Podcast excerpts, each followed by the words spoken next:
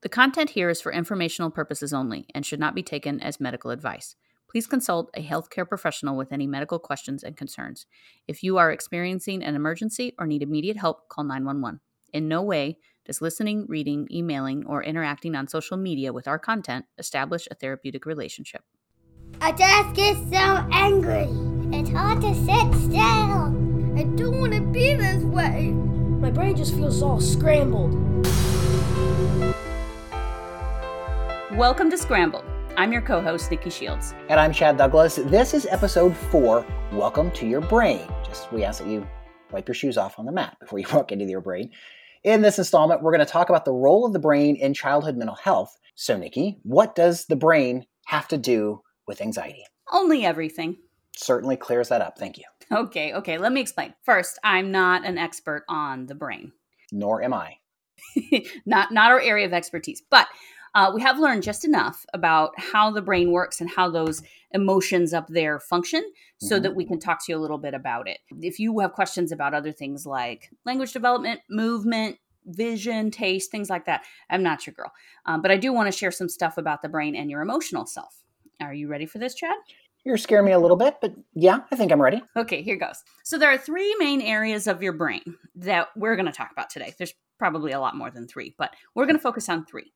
And the first is the prefrontal cortex, the second is the limbic system, and the third is your brainstem. And these areas are all connected to different brain states or states of mind. We'll talk about the prefrontal cortex first. The prefrontal cortex is the area right behind your forehead. So when I'm talking with kids about this, I'll tell them to put their hand on their forehead and then picture a series of filing cabinets lined up right behind their hand. We call this the green zone, and we'll talk a little bit more about why in a mm. few minutes. But what you need to know about the prefrontal cortex is that it starts to develop around age four and it continues to grow and change until age 25. That's why education typically takes place between the ages of 4 and 25. Not always, of course. We can still learn after age 25. That's the period of time where that part of our brain is just a little bit more spongy and elastic and more open to, to new knowledge. Scientific proof you cannot teach an old dog new tricks? Yeah, something like that. something like that. Um, but this part of your brain is associated with what is called the executive state, and it has three main jobs. So, those filing cabinets I mentioned hold information. They hold everything you know, the things you know about yourself, the things you know about the world, all of that kind of gets filed away in those filing cabinets. This part of your brain also solves problems. So, you know, you're hungry. This is the part of your brain that would say, hey, why don't you get a snack? And if you are running low on gas in your car and you're trying to, you know, figure out, hmm, do I what do I do? I well, I need to put gas in my car, right? Where's the nearest gas station? Oh, it's on the corner of. That's the part of your brain that kind of sorts all that out.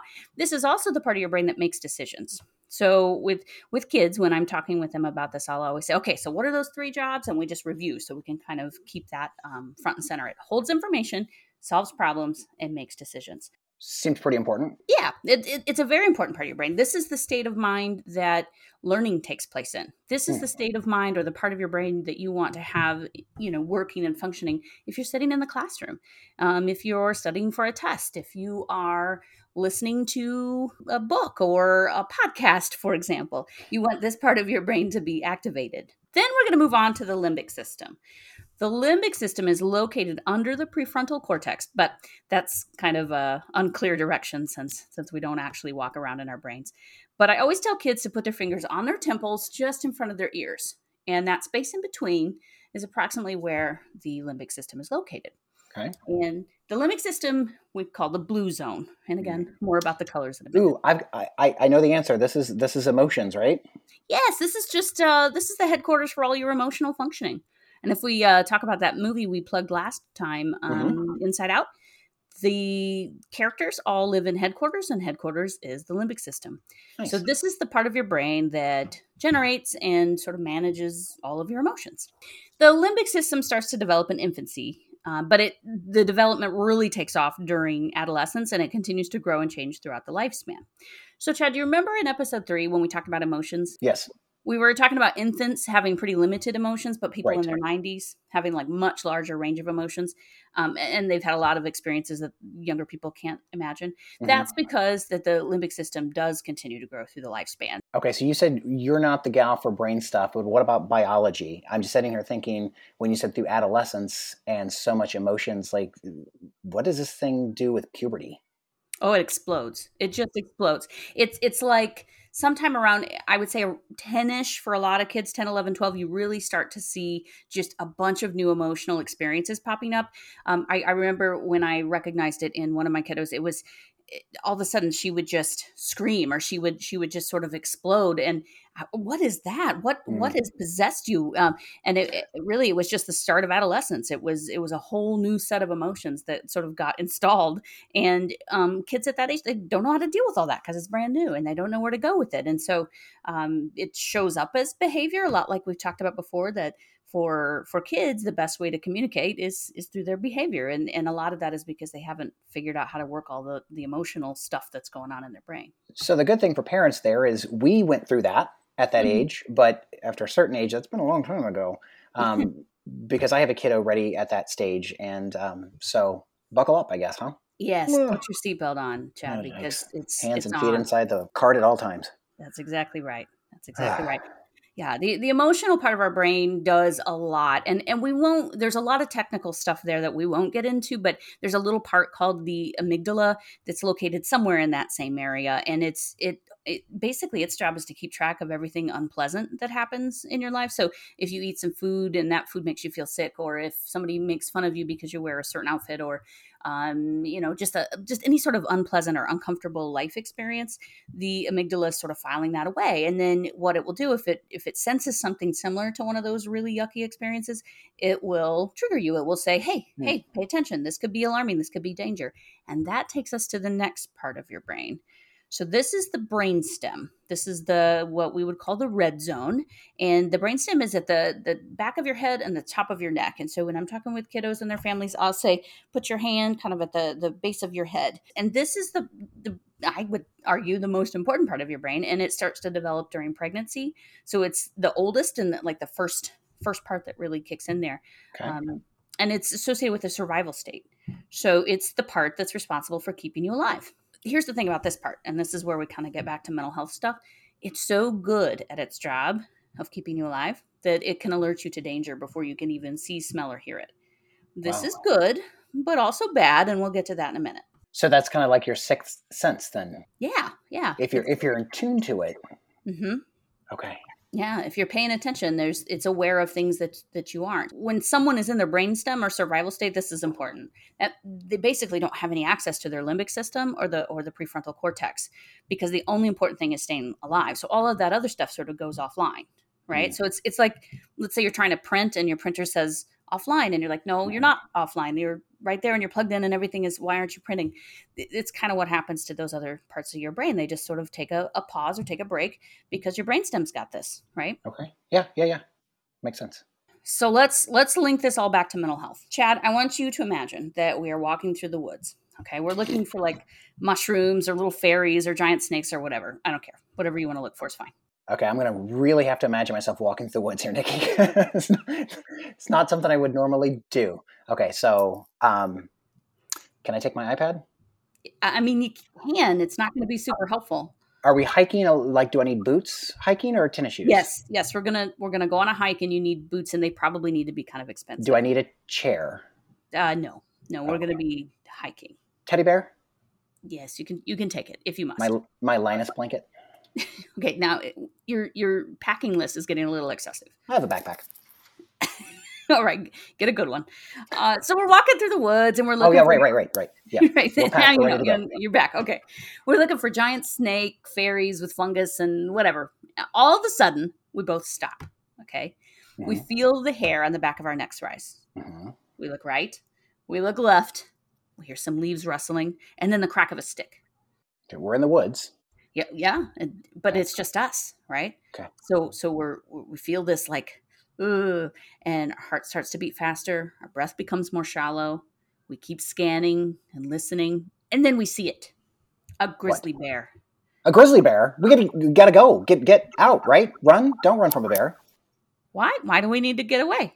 Because it's a bear, Nikki. Bears are dangerous, and I don't think my little teddy bear is to keep us safe. You're right. Um, you're right. We have to get gone immediately and seen. Okay, good. Whew. Well, that, that one high school drama class I took, paying off. Paying off. really did. I think I don't know. There might be an Oscar in this for us. I don't know. Uh, We'll see. We'll okay. see. An Oscar Mayer wiener we can roast in the woods. Perfect. Now we really are prepared. Uh, so, so what did you notice in that that silly little drama we just enacted? Um, what what did our brain do that was really cool? So it started getting our body ready to either fight or flight. I mean, we talked about breathing heavy, the heart was racing, your muscles are probably tensing up. And so then I think it's either I don't know, is is it your choice or is it just instinct of I'm going to stay and battle the bear, which side note of my years in broadcasting, you should do. Don't run from the bear because they will they're fast. Don't climb a tree. Or do you run from the situation? I mean, we used a bear as an example, but in any situation, fight or flight, do you have control over that, or is it just uh, it's going to happen? So it, I I think it's all of those possible outcomes. I, I think that you know the brainstem once it senses the potential for danger, it kicks in and it says, "Oh, hey, you've got some options right now. What what do you think you should do?" And and it doesn't you know take time to go, "Hmm, how many." How, how would this work out? How might this work out? It's very quick. It very quickly makes a decision that you need to make, and hopefully, it's the right decision. Sure, because you, you you have options, but you don't have a lot of time. No, no, you don't. You don't get to explore all the possible outcomes of running, all the possible outcomes of standing and freezing, all the possible outcomes of trying to, you know, fight the bear. But your your brain's going to pretty instinctively know, hey, I've got to do something. But here's the thing. So that's what that part of our bodies, what part of our brain, it, that part of our brain is designed for, is Right. is to help us in those sort of eh, primitive, dangerous, you know, like life threatening situations but how many times have you been in the woods and you faced None. a yeah Oh. same Um, but yeah, but but when you're in a life uh, life or death situation, I I mean, I don't think I've ever been in a life or death situation. right we're wired for it it's there every day but but it we don't really need it we don't live out in the wild we're not cavemen we don't have to fight saber-tooth tigers. so we're equipped for much more dangerous situations that we face so here's the thing this brain of ours is so good at keeping us safe it, and, it, and it can recognize danger you know without any help from us but it's not great at telling the difference between life-threatening situations and minor inconveniences like the smoke detector at my house every time I cook. The brainstem can have false alarms. There's no smoke, no fire. It's just a little hot. That's all. Um, but things like not being able to find your keys when you're running late in the morning, getting the blue cup when you want the purple one, Mm. or for a teenager, getting a bad grade on an important assignment. The, all of these things can be interpreted by the brainstem as danger, and then that sets off that physical response, very much like the one we had when we were gallivanting through the woods. Some of us clutching a teddy bear, Don't judge you, you you felt safe with your teddy bear. I appreciate that. until we found the bear. For children with anxiety or other mental health concerns, this translates to full-on fight or flight behaviors for things that are definitely not life-threatening. Hmm. But those sensitive little brain stems just don't know that yet. And there's no like iOS updates we can do to go, hey, there's a difference between I'm going to get eaten by a bear or I can't find my keys and I'm running late for work or school. No, our operating systems cannot be replaced. That Hmm. brainstem, it is there. It is it is what it is. Now we can do some training and some therapy and some different intervention to kind of slow down those false alarms, so to speak, but you can't you can't just replace it. Can't start over. Can't start over. Okay, so the, the problem then with these false alarms, if I'm getting it right, is for kids, especially if they're anxious, when they get in that survival state, they don't know what to do because to them, I'm running late for school or I got the purple cup for breakfast instead of the blue cup is the exact same thing as there's a bear getting ready to eat me. So then, from my perspective as a parent, I'm going, you can deal with the purple cup instead of the blue cup. We got to go because school starts at a certain time and it's this time we got to get out of here. So parents kind of get stuck and then it's a whole ugh, red mm, zone, red zone, which is bad. Yeah, that's exactly it. And so you get into that survival state, you get stuck, and your frontal lobe, the part of your brain that says, hey, actually, um, I know what to do in this situation. This is not the end of the world. We can solve this. Remember when I said that the prefrontal cortex is the part of your brain responsible for solving problems and making decisions and it holds all your knowledge? Right, but you said it's offline when that brainstem Yeah. is activated. That's exactly right. So we get stuck in the red zone. We don't know how to get out of it. And then, so I don't know about you, but if my kids are kind of in that state, I, it only takes me about 26 seconds to join them. Right. Yeah. So, like you were just saying, like, I can I can join that state in 25 seconds. you're faster than me. Um, so, but now you've got two humans who are in survival mode, and there's no bears to be seen, and so it, it can become just very, very tricky. And I would say, whether we're talking about typical childhood behavior or mental health issues in children, it, it, this is kind of at the heart of it for for all. Um, getting stuck in a in a brain state that you don't know how to get out of um, can look like a lot of things. It can look like anxiety or a panic attack. It can look like a tantrum. It can look like um, you know you're, you're just losing your marbles um, and it's really hard when you don't have the other parts of your brain there to to check yourself and go okay what should we do now So the timing of this episode, Nikki, is and accidentally right on point because we had this happen in my house um, the other day. My son just he, he did not want to go to school. Why didn't want to school? Couldn't tell me. Didn't have a test. No one was being mean to him. Just did not want to leave the house. So I, I don't want to pat myself on the back, but I was in the green zone for a good portion of this uh, conversation. But then you start getting, I guess, human nature, and it started to be like, if you don't get in the car now, I'm going to have to take away something. And then you start getting in the punishment mentality. So what what should I have done? What can I do in the future to I don't know, get my way? Not really get my way, just get the get the child to do what they need to do. Does that make get- sense? yeah to get everything back on track so Yeah. this is you've just chad you just tapped into like my most favorite conversation ever with families and children so first and foremost when you, you have learning to recognize remember last week we talked about how um, if you can recognize your own state of mind it gives you the power to better you know or your own emotional state what's going on for you emotionally you can better recognize what's going on for someone else right Absolutely. so this is where that comes in. So if you recognize, oh my gosh, yes, so he's kind of in fight or flight and he's upset, and I feel like I'm maybe potentially at risk of escalating with him. Step number one is always get yourself in check. Remember that if he is in the red zone, there is no threat, consequences, life lessons, yelling, screaming, demands. Any of that that's going to make any difference. This, if he's in that state, he's feeling like he's being chased by a bear. He can't even rationalize. You mentioned life lessons because I was, you know, I threw that out. I'm like, dude, all I'm trying to do is teach you that we've got to go. Once you get older and get a job, you're gonna have to be there on time. You can't talk back to your boss. So he's, I mean, it's nothing. Ones and zeros are not computing. Any of that. None of that matters to him in that state. At that point, all he needs to do is to get back to a state of emotional safety.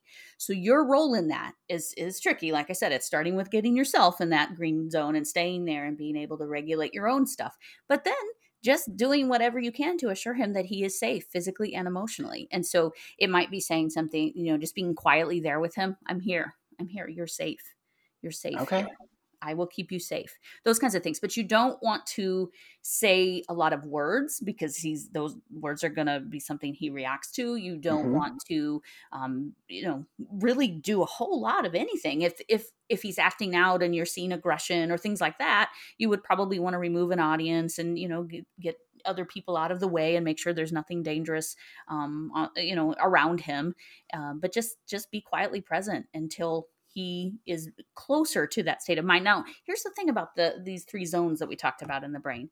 You don't jump from the red zone to the green zone, right? Okay. There's there was a state in the middle, remember? The the blue zone, the limbic Blue system. zone. You kind of have to go back through the whole process to get back to like a calm, rational state of mind. And so, if a child is in the red zone, step number one is just to assure their safety and help them to get back to feeling safe. You can tell when they're starting to get there because they'll be a little bit calmer. They're Mm. they're more likely to maybe start appearing tearful, crying. They might come to you for comfort. They're no longer trying to run away or push or shove. They're no longer hiding behind things. Um, but that's how you tell that they've kind of shifted into more of an emotional state.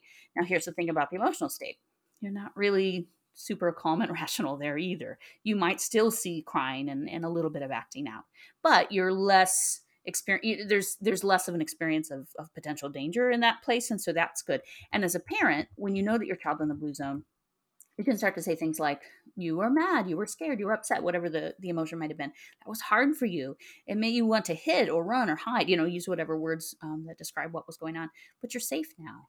Uh, at that point, some kids will want to talk about it, but some won't. And I would say probably most won't, especially mm-hmm. at younger ages. Either way, your role is to be present, use empathy, but it is still not time to issue consequences, solve problems, try to teach your child a lesson.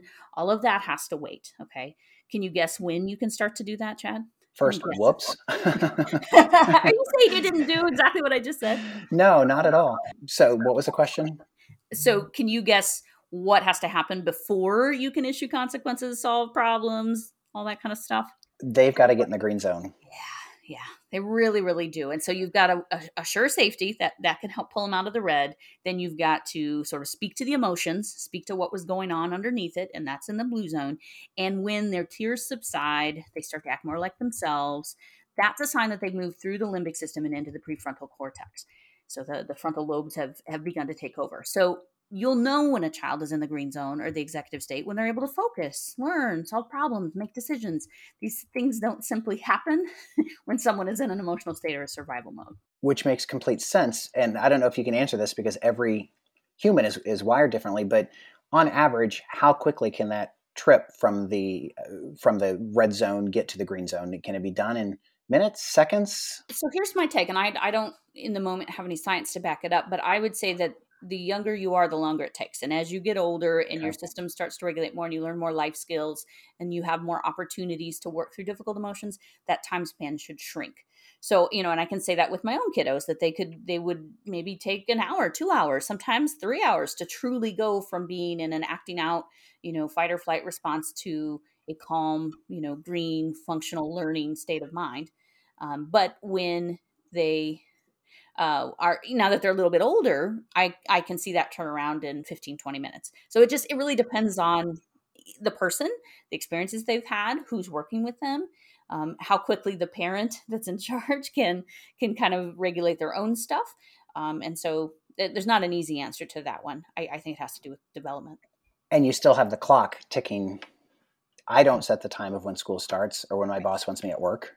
Mm-hmm but that's got to be followed. I get this question a lot. I can't make things pause until they're calm. I don't have time to wait for them to get, you know, back to that state of mind. If it takes a couple of hours, I don't have that kind of time. Right. I get that. I do. And it's true. What can a parent do then to keep their cool when their child gets escalated? So, and, and this is this is a trick I've had to use in my own brain. So, I can either spend this time being upset too and, and mm-hmm. escalating along with my child and having you know more of an unpleasant outcome and still be late to work or i can have it be you know potentially like a an emotionally um, educational experience where we land in the place that we want to and and be late to work and so it's kind of it's like what people say you know choose your heart do you want to be late to work and be all upset and have no closure to the experience for you or your child or do you want to you know take a minute be calm because you're not going to rush it. I mean, I, I, think that's the bottom line. You're not going to rush them through the process. So being upset about it or being hyper focused on, oh my gosh, we're going to be late, we're going to be late, does nothing but escalate you further. Think about your own experiences. If you're super emotional, do you make the best decisions? Are you able to take in new information and make sense of it? Do you like people telling you what to do when you feel like that? I have no emotions, so no. No, not at all, because who likes to be told what to do? It makes it makes a lot of sense when you talk about it, but when you're in that, that moment, that fight or flight moment, it's very hard, very hard to stay calm when your child is upset. So, what can parents do to keep their cool when their child gets escalated? Uh, is hide in the closet with a bag of potato chips until it's over an option? Um, yes. If, if, so, I choose that. Um, I'm kidding. I'm kidding. the The best way to stay calm when your child is escalated is simply, as I've said a thousand times, to be aware of your own state of mind. Mm-hmm. If you are escalated, you're gonna have to step away. There's there's no way to re-regulate your child if you are in the red or even if you're deeply in the blue zone. You are gonna have to get it together before anything is gonna help to calm your child. So I do have some tricks I've used and taught other parents over the years. All of these tricks are based on the the very same brain stuff that we've been talking about today. So um, they're science based. That means you should try them. When I'm in a tense or upsetting situation, I will sort of intentionally think about fact based things to help myself stay in an executive state. So, for example, um, I might say the alphabet backwards in my yeah, head. Where'd you, where'd you learn that? well, I don't know, Chad. I we digress. We move on. um, I might say the alphabet backwards or do some basic math problems in my head. I'm not Mm. great at math, but if I, you know, Mhm. if I'm doing my times tables and like, you know, eight times three is 24, eight times four, you know, at some point I'm probably going to, you know, not be able to do it anymore. I'll go through the state capitals, anything that really just makes me stay in that state. That paired with slow breathing has helped me to stay in the right state of mind to help escalated kids several times. And and there's really no end to the list of situations where you could use a skill like this. Um, if you're arguing with your spouse, if you're having a disagreement with someone at work, if you're you know dealing with something you know threatening or scary out in in the world, just anything that kind of helps you to stay calm. I when I stumbled upon this and, and started teaching it, I thought, gosh, this is brilliant. Someone should write a book about this or share it with people. And it turns out that you know police Yeah. officers and FBI agents have been doing this for a long time. So it's not something that I magically came up with, but um, it really does work. And I think it's important to share that these tricks don't always work. Sometimes Okay. you have to walk away. You have to take a break. You have to tag in another adult because all the math problems in the world aren't going to cut it. Or maybe you do like a really complicated math problem and you get more upset because you don't know how to do that. that that can happen too. But that's okay.